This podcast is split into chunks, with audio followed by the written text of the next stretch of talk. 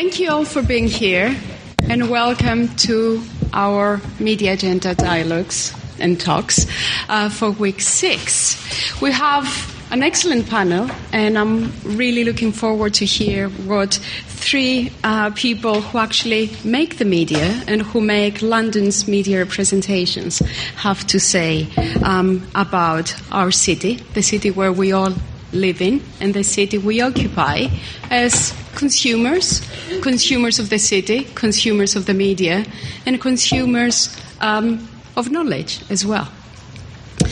London, as you might know, is considered to be the most cosmopolitan city in the world. It is a place where people live, where people consume, but also a place where they construct their identities. Many of us sitting in the room, among others. As we saw in yesterday's lecture, and as you know from your own experience, London is also one of the most mediated places in the world. We see London in films, on television, in music and in literature, just to say, to mention a few of the media that we consume and where we consume images of London. As we also saw yesterday, and you presented the powerful evidence, many of those media representations might inform important decisions that we make in our lives about where we go, go to study, or where we want to live, or where we might desire to live and might not be able to live. So this is not just a place that is represented in the media, but those representations are very important about the way that we think about the space that we live in. We live in London, and also about the way that we think about this space as a space of identity. So, some of the questions that our speakers will address today in many different ways in, are those two. In what ways do media and communications, and media and communications in the broader sense that include elements of um, uh, mediated communication, interpersonal mediated communication, representations on television, but also music, might contribute to the identity of London and to the identity of London's people. And in what ways do representation of London and its inhabitants in television, in film, in music, in literature, define the ways that we imagine the city. That we imagine the city, that we consume it, we desire it, or try to avoid it. So we have three speakers, people who are writing about London, who are recording media cultures of London, or who are making London's media cultures through the re- representation of its people. So, Eve Harris, who will be our first speaker, is an author and an author of a well known book, uh, which I will just put on here, and which you can go immediately on your uh, social media and personal media to consume or at least inform yourselves about. Um, the Marrying of Chani Kaufman. It's a book which has actually been longlisted for the Man Booker Prize 2013 a very prestigious uh, prize and a book that is available um, online and has very many good reviews as well. So this must uh, say something. Uh, so Eve Harris taught for 12 years in inner city comprehensives and independent schools in London and also in Tel Aviv after moving to Israel in 1999. In 2002, she returned to London to resume teaching in an all-girls Catholic convent school. The marrying of Chani Kaufman was inspired by her final year of teaching at the All Girls Ultra Orthodox Jewish School in northwest London. Eve will start by introducing her book and sharing some extracts from the book with us. Just to briefly introduce, uh, before we go to Eve, our two other speakers, Lloyd Bradley, sitting next to her, is a music journalist and author of Sounds Like London 100 Years of Black Music in the Capital. And again, both books um, I have actually uh, just ordered. Um, so, uh, Lloyd Bradley is considered to be one of the major British writers in black music from funk to reggae. Bradley began contributing to NME, a very well known music magazine, in the 1980s and then wrote for Q, Mojo, and many other publications. He's the author of Bass Culture, A History of Reggae, and Sounds Like London 100 Years of Black Music in the Capital. And our two authors will be uh, followed by Fatima Manji, a reporter at Channel 4 News. So fresh out of the screen. Um, Fatima Manji is a reporter at Channel 4 News since 19, 2012, January 2012. Before this, Fatima was a reporter, presented and video journalist for the BBC in the east of England, where she investigated stories including ex- exploitative landlords and hate crime against migrants. So we will have three different perspectives, which all bring us back to London and the culture and identity in the capital, which is the theme of today's talk and the theme of this week's London Focus. So I'll pass uh, the floor to them, and we'll hear first from Eve, and then we'll move straight to Lloyd and then to Fatima. Thank you. Hello. Um, my book is set in Golders Green and Hendon, um, northwest London in um, the Haredi community. So, if any of you have seen Jews with earlocks, black hats, the women wearing wigs, very modest, very covered up, um, this is the community that I've written about. Um, and the extract I'm about to read to you is um, about the groom who's about to marry Chani, the heroine of the book. And he's um, about to have a very strange discussion with a rabbi who's been teaching him all about his duties as a married man. The week before the wedding, Baruch had sat in Rabbi Zilberman's office. The room was a dusty grey box. There were two doors, both locked, but there were no windows. Papers covered the desk, books filled the shelves and lay scattered on the floor. There was barely room for two plastic chairs. The filing cabinets closed in on him. A huge photo of a beloved sage hung on the wall. The old man stared at him, cataracts glowing blue white, his hands frozen claws hanging from gaping sleeves. Had he suffered wedding night nerves? Under the photo sat Rabbi Zilberman, a study in monochrome. His beard was streaky charcoal, his black suit speckled with dandruff, his sad grey eyes examined Baruch. Rabbi Zilberman officiated at the synagogue that Baruch's family attended in Golders Green. Baruch was more familiar with the rabbi's rounded back, bent in supplication at the front of the shul. The rabbi's son Avromi had attended Baruch's school in Hendon and was one of his few and closest friends, but Baruch's relationship with Rabbi Zilberman had always been one of deference and formality. Whenever he had visited Avromi, Rabbi Zilberman would acknowledge Baruch with a curt nod and a stern patriarchal smile, the corners of his mouth flexing upwards momentarily, his expression remaining somber. After inquiring politely after Baruch's parents, the rabbi would move swiftly on, a whirling column of dark wool and white shirt, leaving the two boys silent and awkward in his wake. That had been the extent of his familiarity with the thin, grey bearded man sitting opposite him until these strange compulsory tutorials had begun. The rabbi started You are responsible for all your wife's needs.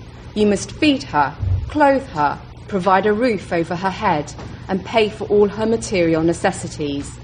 But you must also give her pleasure in your relations with her. Baruch shifted in his seat. Pleasure. It sounded so simple. He'd gone as far as to do some private research on the subject at Swiss Cottage Library, far away from the shtetl of Hendon. He'd even swapped his skull cap for a baseball cap for further anonymity. Too shy to ask, he'd roamed the stacks, lost like Moses in the, de- in the desert, until he'd found the right section. There he sat, immersed in sex advice manuals, a world so taboo to him that his heart raced with guilt. But he could not stop. Fascinated, he read on and stared at diagrams that made his ears burn with shame. Clitoris, stimulate, arouse, labia, climax. The female body made no sense at all. At school, he glanced at the grubby men's magazines passed from desk to desk. The pictures had made his head swim. The women so brazen, their mouths glistening and open, their flesh sleek and pneumatic. He could not equate them to honey, He'd never even seen her elbows, but he was duty bound to give her pleasure. So these two about to get married, I should have said, are 19 years old. They've met only four times and they have no clue about what's going to happen on the wedding night. An orgasm, Rabbi, he offered. Realizing his mistake, he flushed, the rash of acne on his left cheek suddenly backlit.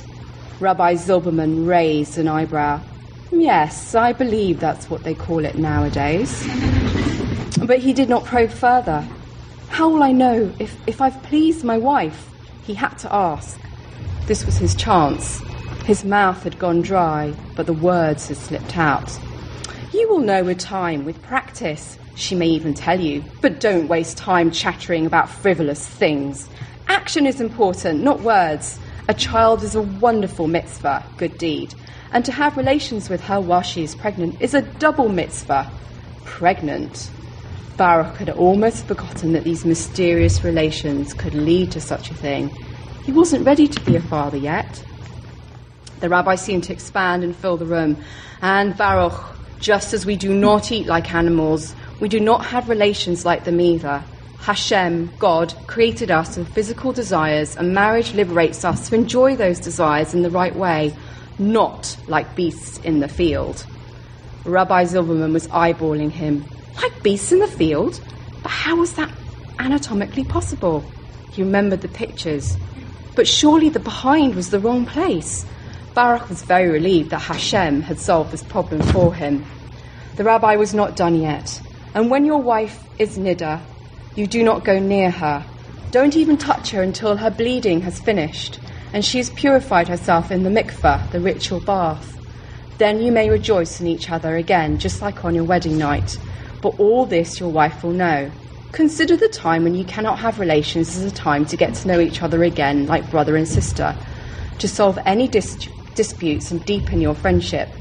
The rabbi spoke calmly, with no embarrassment. Baruch stared at the rabbi's ear. It all sounded very wise and sensible, and it was not news to him.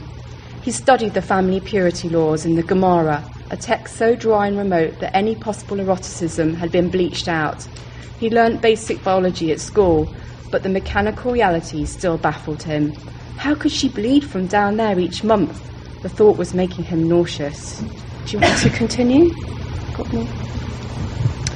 Two days before the wedding, Chani washed, combed, brushed, and scrubbed herself raw. Sitting in the little cabin, she waited for the light to go on above the door. The bathroom was a delight. Immaculately clean, its surfaces gleamed unlike the one at home. The walls were painted pastel pink. Matching pink towels lay neatly folded on a heated rail. There'd even been a brand new toothbrush and a fresh tube of t- kosher toothpaste, a mini pack of earbuds, a nail file, and a pair of nail scissors and tweezers, all laid out just for her. That morning, Chani had performed her last internal check as, Rab- as the Rebbetzin Zilberman, the rabbi's wife, had instructed. The soft bedikah cloth remained brilliant white, not a drop of blood. She was ready for the mikveh, the ritual bath. The Rebbetzin had accompanied her and was waiting in the reception. Chani examined the framed notice on the wall. Before beginning cleaning preparations, remove A. Jewellery, B. False teeth, dental plates. For temporary caps, ask your rabbi. C. False eyelashes. D. Bandages, plasters.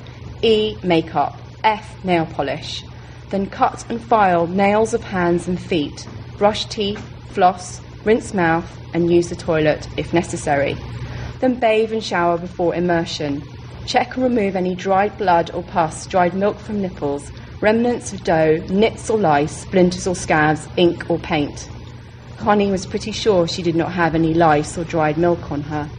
Wrapped in a fluffy towel, her hair streamed as she sat on the edge of the bath. Under her breath, she recited the prayer prior to Tevillah, immersion. May my husband's eyes look only towards me, and my eyes look only towards him. May my husband consider himself more blessed because of me than of any other blessing in the world. She imagined that behind the doors of the other cubicles there were young brides waiting like her. It was impossible to know. It was one woman at, the, at a time in the mikveh. Bing! The light went on. Chani leapt to her feet, checked that the towel was secure, and opened the door. Outside the mikveh pool shimmered invitingly. Its deep blue waters rippled, reflections glinting on the white ceiling and against the white tiled walls.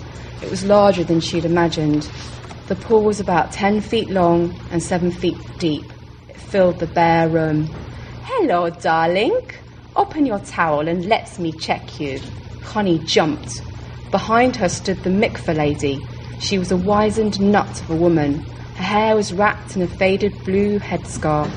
She wore wooden clogs and navy tights. Her smile was warm and honest, but her eyes were as sharp as needles. Chani opened her towel. The mikveh lady gazed intently at every part of her body. What a sweet little bride you are, cooed the mikveh lady. Chani felt ridiculous. All her life she'd hidden her nakedness from prying eyes, and now here she was, her body being scrutinized by a total stranger. The mikveh lady asked her to turn so as to check for any strand of hair that might have been shed and clung to her back. Nails, darling? Chani presented her hands for inspection. The mikveh lady held them and examined each ragged crescent. Then she flipped them over and peered at her palms. Feet? Chani held each foot up. And have you combed your hair down there? asked the mikveh lady. Chani was not sure what on earth could be hiding in the hair down there so she nodded dutifully. Okay, then, my darling, in you go. Soak yourself well, my dear. Immerse yourself fully. Three steps, then two strokes, and she was in the middle of the pool. The water was warm. She sank down, and it closed womb like over her head. Her heart thudded in her ears. Rising to the surface, she could see two dark, watery shapes standing by the edge of the mikveh. She burst through and gulped a lungful of air. When she opened her eyes, she saw Rebbetzin Zilberman smiling down at her. Next to her stood the mikveh lady, smiling the same ecstatic smile. Chani clamped her hands over her meagre back breasts. She'd not expected the Rebbetzin to come and watch. A small bubble shot out from behind her. She prayed that she that the Rebbetzin had not noticed. The Rebbetzin spoke softly. Chani, you need to immerse yourself three times and then recite the blessing. Don't touch the walls to push yourself under because your palms will not be pu- fully purified. Spread your fingers and toes as wide as you can. Let the water wash every crevice. Ready? Chani nodded and sank deep into the mikveh. She knew that when a woman prays underwater, her prayer flies to God immediately. She hung suspended in time and space, her limbs spread eagled, the water entering every fold. She opened her eyes. The water did not sting. It was pure and natural. Please, Hashem, please, God, don't let it hurt on my wedding night. Please, Hashem, make it easy and quick. She dipped twice more. Finally, she rose to the surface and recited the blessing. Reborn, she was ready to be married.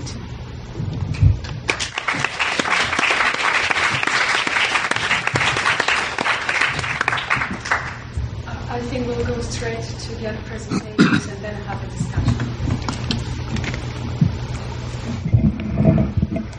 Well, that was um, a, a, tough act to follow, I think.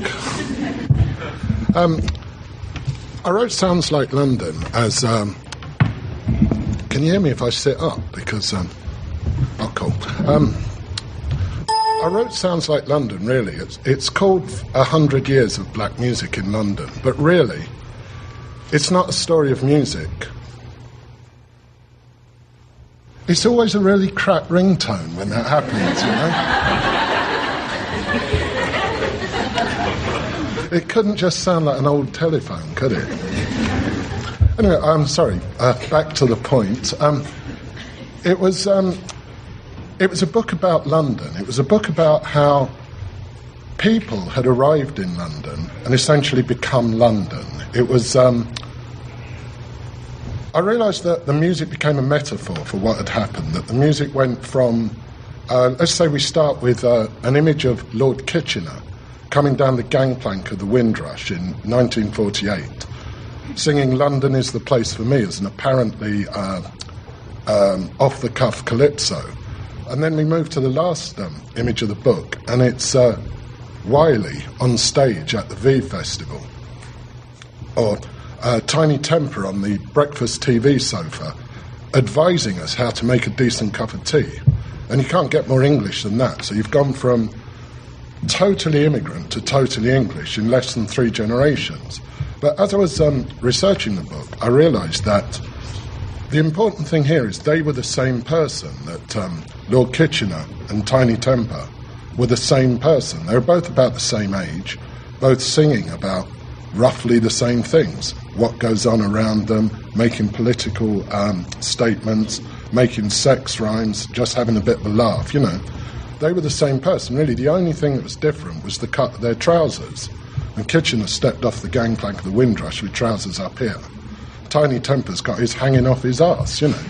now, you know, uh, evolution or progress, I'll leave you to uh, judge that one. But um, the thing was, what the important thing here was London, and it was as much as these guys were the same, but it was how London reacted to them that allowed them to do what they did. And we talked, um, uh, what, the introduction, we were talking about the media and how the media um, reacted to this. And in many ways, what I found was once you took stuff away from the accepted media, the establishment, if you like, and largely let people, let Londoners get on with it, that a London culture evolved, that people found their own level, that really the best thing to do is um, most people are really kind of all right, you know, and um, evolved just to, to get along. I mean, the great thing about London is, unlike, uh, say, New York, for instance, you haven't got this kind of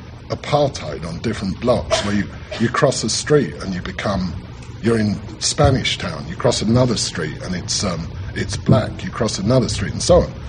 London, we all live on top of each other. I mean, my entire life, until six months ago, I'd only lived on two pages of the A to Z, so it's about what goes on around you. You know, um, here Londoners essentially get on with each other, kind of because they have to. And musically, as the metaphor for this went, that um, we only had one radio station for a long time. It was uh, Radio One. I'm old enough to remember when Capital Radio started, and up until then, you all listened to bits of everything. So the music became what was happening to the people. Every, everything was mixing together. It was, um, it was quite a nice place to be. Now, I've picked uh, three excerpts to read from um, uh, Sounds Like London. And what they are, they take place over maybe 30 years, perhaps 40 years. And each one is, it shows how things progressed a little more. The first one is um, Lovers Rock Reggae. I don't know. Anybody know what that is? Well done. Um, what it was was a very English form of reggae. It was a, essentially a Jamaican music that was imported, but this is what London did to it, and more importantly, why London did what it did to it. We talked uh, about the media's perception, or what was being told, what was being given, and at that time, the mainstream uh, music industry was obsessed with roots reggae, obsessed with what's coming from Jamaica, and uh, promoted that, and actually overlooked what was going on under its own noses, which was in many ways far more um, relevant. So, this is um, a quote from Janet Kay. Janet was uh, the queen of lovers rock, they called her. She had a, a number two hit which escaped from, um, you know, the underground to get in the charts. And uh, she tells of what it, the, it's almost a conflict between what was being pushed at people and what was happening underground on the sound system thing. She says, although I'd grown up hearing reggae music, I'd also grown up watching Top of the Pops, listening to Motown and pop music and the Beatles or Michael Jackson. Acts like the Supremes, Bob and Marcia, or the Jackson Five were the acts I looked forward to seeing. When I was young, I used to idolise singers like Lulu and Dusty Springfield because they were on who was on TV and the radio. I used to buy all the Motown records, the Philadelphia Sound, or Earth, Wind and Fire, or Deniece Williams, anything with nice harmonies. I could have sung soul music, but I was handed the opportunity to go into the studio to make a reggae record. It was a natural thing, very pure at the time, Us singers just went out and did it how we felt. So many of us loved reggae music, but didn't feel part of the Rastafari movement of roots or back to Africa. I understood what it was about, but I didn't feel it related to my life and my surroundings. So it wasn't as if we had anything to follow. There was no image thing. We were the second generation of black people over here. We could do what came naturally to us. It was organic. Whatever had been thrown into our pot went into making Lovers Rock. So this was something that was happening away from the mainstream, but it was also happening underground. As things moved on, maybe the next generation, it became important for characters, uh, sons and daughters of immigrants, to actually let the world know or let London know they were here, invite London into what they were doing. So I'm going to move us forward 10 years now to um, Soul II Soul and uh, Jazzie B, who Jazzie wrote the foreword for the book, and to me, really epitomises a lot about London black music, London black culture. So, Jazzie's Soul II Soul sound system was the first one that took something that was being done away from the mainstream and introduced it to the mainstream. He was always very, very particular that this should happen, and this might explain a little why. The crowds were changing at this point. Oh, by the way, they've just changed the name of their sound system from Jah Rico to Soul II Soul, so that says a lot about what he's doing. He says, the crowds were changing at that point. Now there was young white boys and girls from working class backgrounds who were far more integrated. They'd been young kids growing up when there were three sound systems in every street. They all knew about them. In our area, it was Greek kids or Irish kids or English kids. And as we got older, we got into music together, just like we'd be playing football together or chasing girls together. But the cool thing about them was they weren't trying to be black or anything like that. They were just there. It wasn't a master plan. We were just reflecting what was going on around us as kids growing up in London. We wanted to define street culture as it really was. It wasn't about sufferation or being dowdy or downtrodden. It was about being optimistic, doing quite well for yourself, having a bit of a swagger. We wanted to say, we're here and we're enjoying ourselves. Kids in London across the board could relate to that. So you see, Jazzie was reflecting the, the environment he'd grown up in, which I mean, he says in the book later, he says, the media never got us. They still don't. So it's the idea that this wasn't the London that we were seeing on the BBC or reading about in magazines. This was actual real London. It was, it was what was going on organically, you know? So let's move us, for the final bit, let's move us forward another 20 years from um, it's all an evolutionary process, and we've got to uh, to grime, uh, which pretty much dominates the, the pop landscape to such a degree. The BBC had to launch a, a new station to cope with it. The pirates were, you know, were actually taking the piss out of the BBC, so they had to launch one extra in order to cope with this. But here's where we are with this. Um, I'm talking to a grime producer called Jammer, who is he's not only a producer, he's an entrepreneur. He sold his own records, he's run his own raves, he, you know, so on. So when I initially started producing, I started grabbing reggae influences, hip hop influences, mixing it with my own London flavour. Then you've got MCs on top of it, and everything I saw was a vision. I thought, right, this is it. This is something, this is fresh, this can work. Now, 10 years down the line, You've got Dizzee Rascals selling millions of records. You've got people like Tinchy Stryder, And you've got people like Chipmunk. They're pop stars now who grew up listening to people like myself and Dizzee. Now they've come forward and made a career of it. It's a scene that's wide open. It's changed the way music is made, and it touches on everybody growing up. The people that I was performing with six or seven years ago aren't the people I'm performing to now. They still listen, they will still buy albums, they still support the records. They might rave to us once in a while. So when they're in Ibiza or something.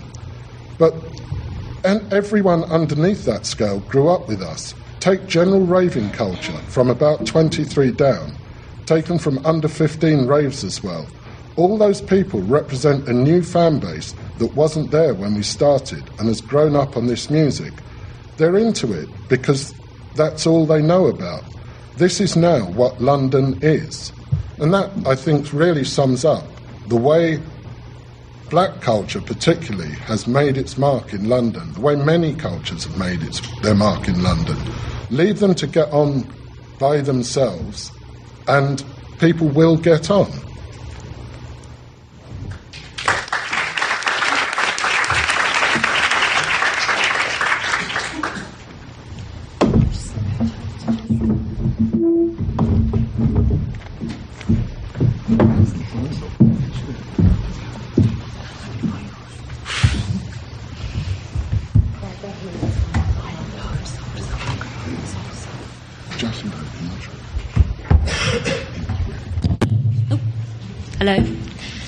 Okay, so um, unlike these two lovely people, I'm not clever enough to write a book, and in true fickle television journalism style, I've brought you pictures to look at instead.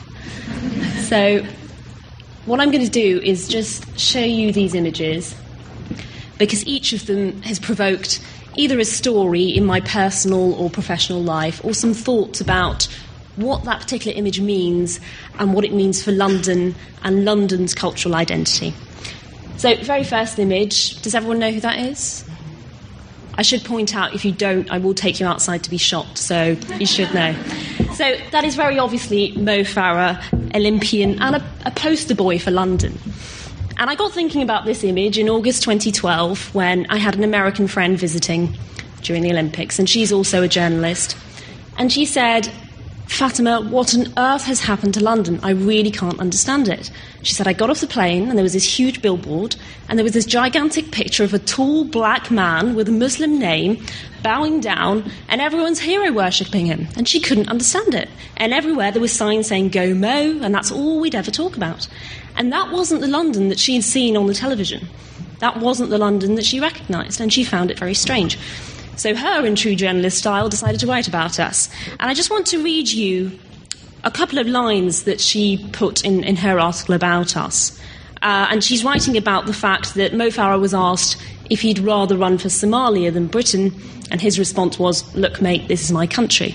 And she says, His words appeared to echo the sentiments of thousands of immigrants. I've never felt so British before, one friend exclaimed over tea. You won't recognise us, others laughed. That's true. I've known these friends for eight years, and I'd never seen them in such a patriotic euphoria. But it's easy to understand why. Ennis and Farah are, vers- Ennis and Farah are versions of themselves. They're black and they're brown, and that's what much of London looks like. So, in one way, it was a very kind of positive image, and we were reveling in it and saying, How great is London, and look how diverse we are, and this is our hero, and he looks like us. But I also thought back to 1998 and the French World Cup football team had won at the time. And there was a lot made of the fact that most of this team was Arab and African, and isn't it great that France had finally overcome all its race issues? And there was a witty remark, if you like, going around at the time saying that, yeah, France can love Arabs as long as they win the World Cup. And I thought back to that situation, and I thought, hmm, I wonder if it's the case here that London can only love a Somali asylum seeking Muslim black immigrant if he can win a gold medal? And I don't know, that's a question maybe you want to think about. I'm not sure I know the answer. Anyway, on to image two. I thought back to the first image when I came across this second image. And this is in June 2013, so less than a year on. I was in the newsroom, and the news editor came up to me and said, Fatima, we've heard there's a mosque on fire. Can you go and check it out and see what this has happened? And some of you may know this image. Um, this is in the aftermath of the murder of a soldier. I'm not going to get too much into the events there because I'm sure you all know, um, and it's not hugely relevant to what I'm using this image for. But anyway, so I get sent there because it's politically important at the time. Turn up, this is Muswell Hill in North London. And yes, there is a mosque on fire, and locals who are there are saying, look, there are letters with the words EDL graffitied on, so it's suggested that this is some sort of racial or religiously motivated hate crime. And I checked with the police, and they said, yes, that's the case. Um, there are letters which say EDL. And I thought about the images that we'd seen less than a year ago of Mo Farah. And the reason I thought about that was because the community that goes to this mosque is not of a is a very similar background to Mo Farah. It's made up largely of British Muslim Somali families. And I thought, how could it be possible that in the same city, within a less than a year, we were seeing such different images concerning a very similar group of people or people who have similar identities?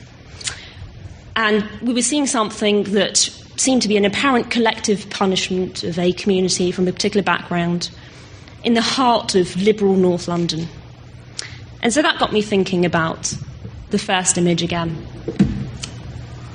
On to my third image. Oh, sorry, this is just a picture from, from that particular community, so you've got that. So my fourth image, actually. Now, you might have seen this map. This one's been doing the rounds on Facebook, and it's a fascinating one to look at. Um, this is a map showing languages spoken in London. I haven't had it independently verified, but I think Savills is the property company that's come up with it. It's, and it's fascinating to look at. Now, the census of London shows there's 107 languages spoken in London, which is incredible when you think about it, and it's such a cosmopolitan place to be in. But when you look at that map, closely, you also notice that there are huge swathes of languages spoken in particular sections of the city. So, you know, huge swathes of Gujarati here, huge swathes of Bengali here, little suburb of French there. And I did wonder how much do these people who live in each of these little sections really live alongside each other? And we always talk about London being a melting pot. I mean, you, you read any article about London from a foreign journalist, and they'll immediately launch into London, the melting pot. And you think, well, is that really a melting pot? Are we just living alongside each other and tolerating each other? Or are we living with, with each other? So that's something to think about. And then my last image, which involves politics, don't know if any of you did. Any of you seen these vans driving around London? You did. Great.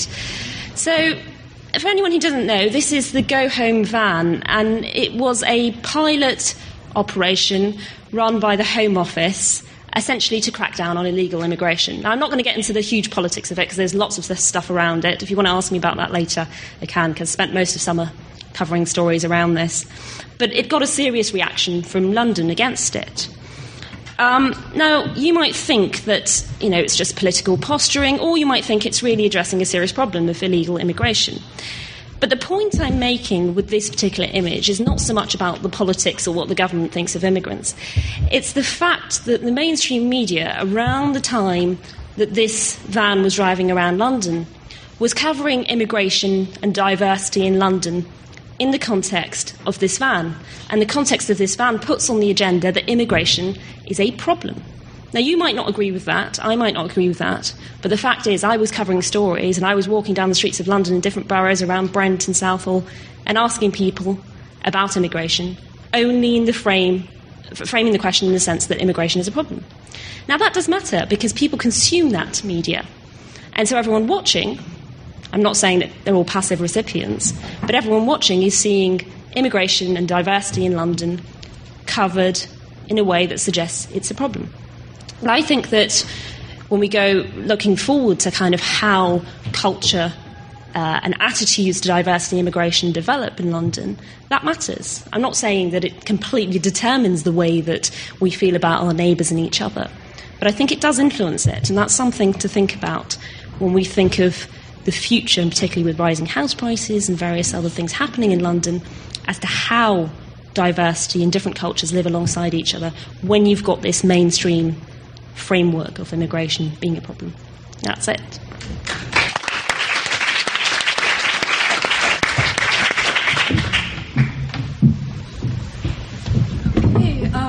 Thank you all for fascinating, uh, uh, even if very different perspectives. We started from something very ordinary in many ways, the life and marriage uh, of a couple in northwest London, to move to the uh, trajectory of uh, music as, uh, as, a vibrant and important culture of London.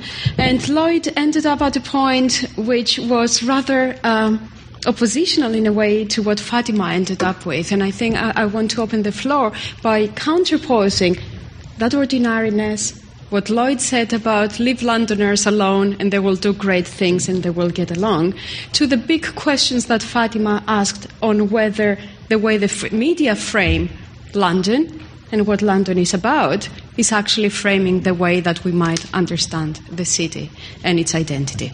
So the floor is open, and questions and comments to the speakers, please.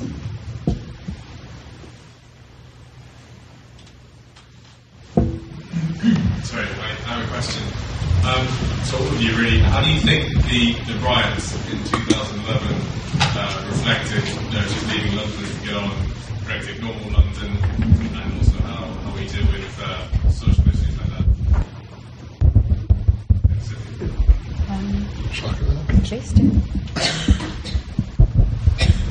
I don't think the, the riots reflected London. I think they reflected part of London. I think they reflected uh, social deprivation across the um, across the spectrum. I think it also reflected a bunch of middle class kids doing a bit of looting as well. Um, I think you can't use the riots as a metaphor for very much, actually. I mean, they were kicked off by something that happened that, uh, in the uh, police a police incident. But as that spread, I, I think um, to do so, it's almost um, dangerous to talk about the riots hinting at the notion that it was somehow a race issue, and it kind of wasn't. It was more a London issue.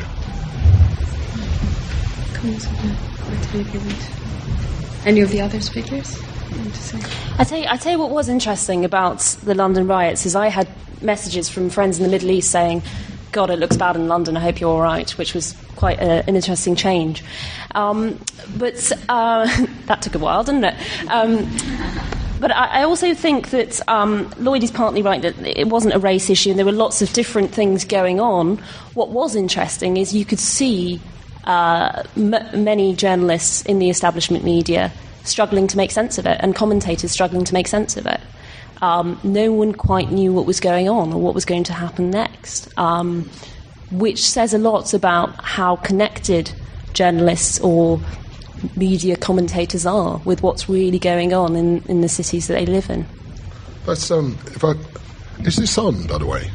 Is there any point in me leaning forward, like making my back hurt? Um, I, I, that is, I, I, agree with that entirely, and that goes along with um, what I said at the beginning of when I started talking that the vision of London that is represented by so much of the establishment, the media, um, the BBC, many, many local um, national papers, isn't the image of London that so many Londoners see. It's why I think, um, to follow Fatima's point, that the media had so much trouble making sense of the riots because it didn't fit into the boxes that they had been prescribing for how London lived. Um, and, and that was the thing that when this happened, and it went across the board almost immediately, uh, they were baffled. Um, I think the riots um, sadly flagged up the issue that there's um, a lot of young people in London who feel they have no future and feel there are no jobs for them, and there are those that um, have a future and joined in, just jumped on the bandwagon, but um, maybe. Um, it really showed at the end was the way that Londoners came together to clear up the streets. So it, it felt to me almost a bit like post the Blitz that people were willing to help their neighbours and even after such a dramatic fragmentation, the community came back together to try to make Peckham High Street look all right again, bandage shops up. Um, it was frightening, but maybe it needed to happen to make many politicians who are out of touch with the youth realise how bad things are for some people living in really deprived areas. Would you say they're more in touch now? No, I don't think they've done very much. I mean, the, the you know the Olympics is it gave us a feel good um, factor for 2012, and maybe we're still riding on the back of that. But I wouldn't be surprised if those riots happened again a couple of years down the line. I mean, have, have, have the Olympics really helped those people who are rioting? You know, kids that have got no future, no, no money, no education, who've dropped out of mainstream education. No, I don't think so. I think it's, it's um, as much as kids having no voice. It's people having no voice. It's, there's a lot of people involved in the riots that have a future if they if they paid attention, you know. But the idea that they're not being listened to, it's as simple as that. The worst thing you can do to people is not listen to them. And that was just an expression. Look, we're here, we exist. And as um, Eve said, they could happen again. And the thing is, nobody knew it was going to happen then. Nobody will know when it will happen next time. And the great thing was, was it wasn't serious civil disobedience or a revolution of any sort. It was an expression. Um, right, that's it. We've made our point. Now let's stop and clear the streets up. Um, can we take a couple of questions together? Those two? Three? Okay, we'll take those three uh, and then come to you and another round of questions after that. Please. I'm a big Jamaican Bob Marley fan, and my question is about um, his role and his um, politi- political statement in music, and why has it changed so much over time? Do you still think his music is relevant, or because now what I'm seeing produced is what MTV wants to broadcast? Well, that's the Okay, thing. hold, hold that thought. We'll take the other two questions here. Um, just three words for us. Uh, based on the kind of how cultures are still quite strong in London and other cultures adapt to the London culture, do you think that there's uh, the London culture is homogenizing or is actually splitting? That cultures are actually heterogeneous, spreading out? I think it depends on which Uh, hold culture you look at. We'll have one more. Nate. Yeah, I had a question about how much do you think BBC Radio 1 and 1 Extra has, what role they played in popularising underground black music into the mainstream? And do you believe that it's also sort of tarnished the image of stuff like drum and bass, ska, drum music, just because it is on a mainstream, on the mainstream radio station? You're free. Do do that one? Comments from the Okay. panel, Okay. and then we'll have another round of questions. All right. Uh, first was the uh, lady with the white jumper. Um, Mr. Bradley's my dad, by the way. I'm Lloyd. Yeah, I haven't been called Mr. Bradley forever.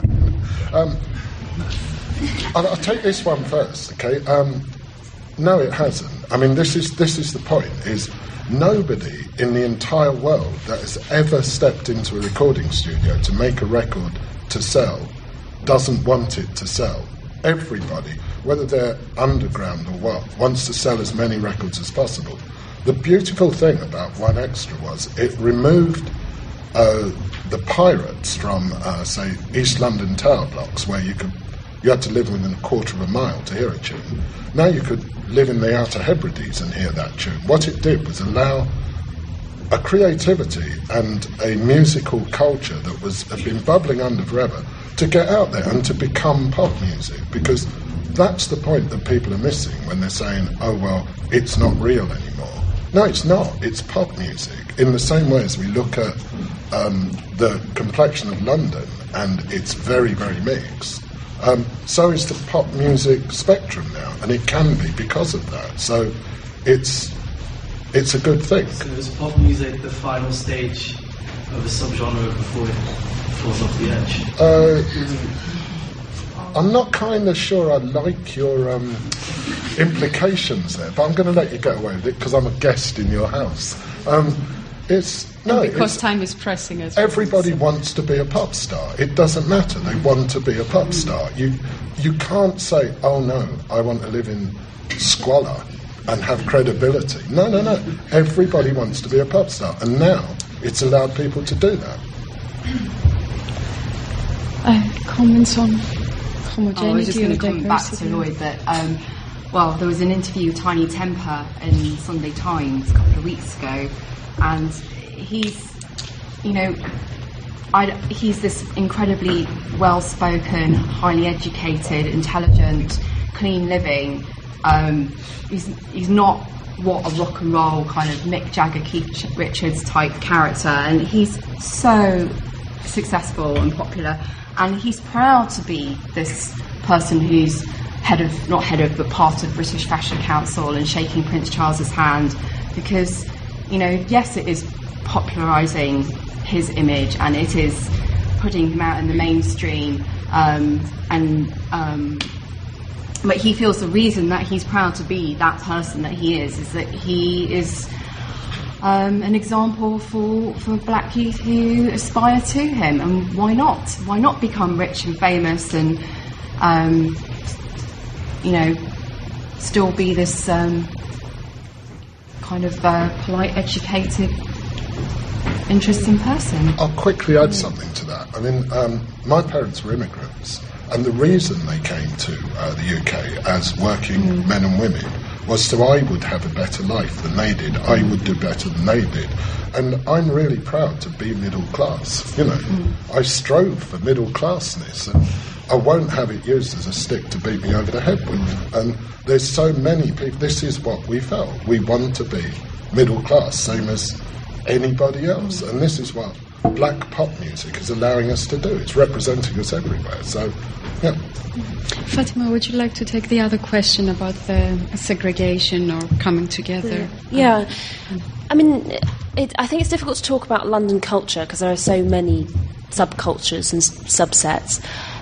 I think there is one particular subculture or subset which is rich London, which is homogenising. Um, and you get, it's talked about an awful lot, and there is resentment from different sections of society towards it. And you've got rich people coming from Qatar or Russia or whatever it is buying up huge swathes of property in central London. I think that you could say is homogenising in a sense. Um, other than that, I don't know that you could say that about various cultures in London. I think it remains very, very diverse. I think the, the beauty of London is it allows um, cultures to exist. Like Fatima said, yes, things exist next to each other. I mean, there's no reason why someone can't keep uh, a traditional culture alive, but at the same time, enter into what's happening in the larger environment, bring bits of themselves with them, and take bits of themselves. It's been a two-way street. It's it's been quite exciting. I think it depends which culture, because the culture I've written about, they are incredibly isolated and they live in a bubble. They're like the Amish, um, if anyone has seen Witness. Um, they have no contact with the outside world and they are terrified of anyone that looks different to them or um, speaks differently to them or is not them because of the Holocaust, I think. And they they fear that their children, if they were to mix with even someone like me, I'm Jewish but I'm secular. Um, my father was a Holocaust refugee, and my grandparents were born in Lvov, which is now Ukraine. Um, they